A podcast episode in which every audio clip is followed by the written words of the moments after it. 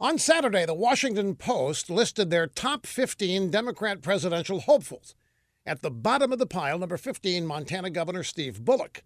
I wonder if anybody outside his state even knows who he is. Next in the heap, the Oprah. A shock that she's down at number 14 since we were told a few weeks ago the Oprah was the anointed savior of the party and the country and the world.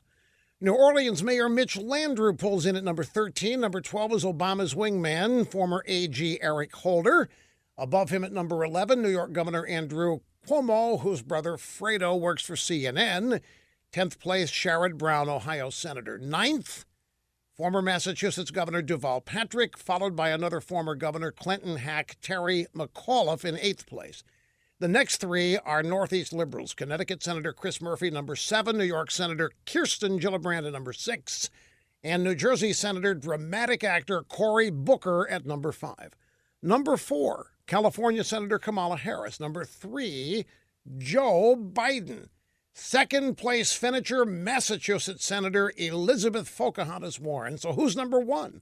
The most likely Democrat Party nominee in 2020?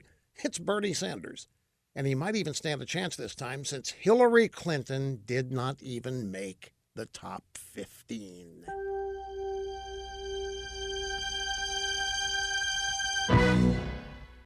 Rush has just made his spectacular web service, Rush 24 7, even more spectacular. We have a special premium going on right now, a brand new tumbler that is free with every new subscription. Join today for Rush 24 7. Never miss a word of Rush's radio broadcast and get his new tumbler. All at rushlimbaugh.com. You're listening to the EIB Network.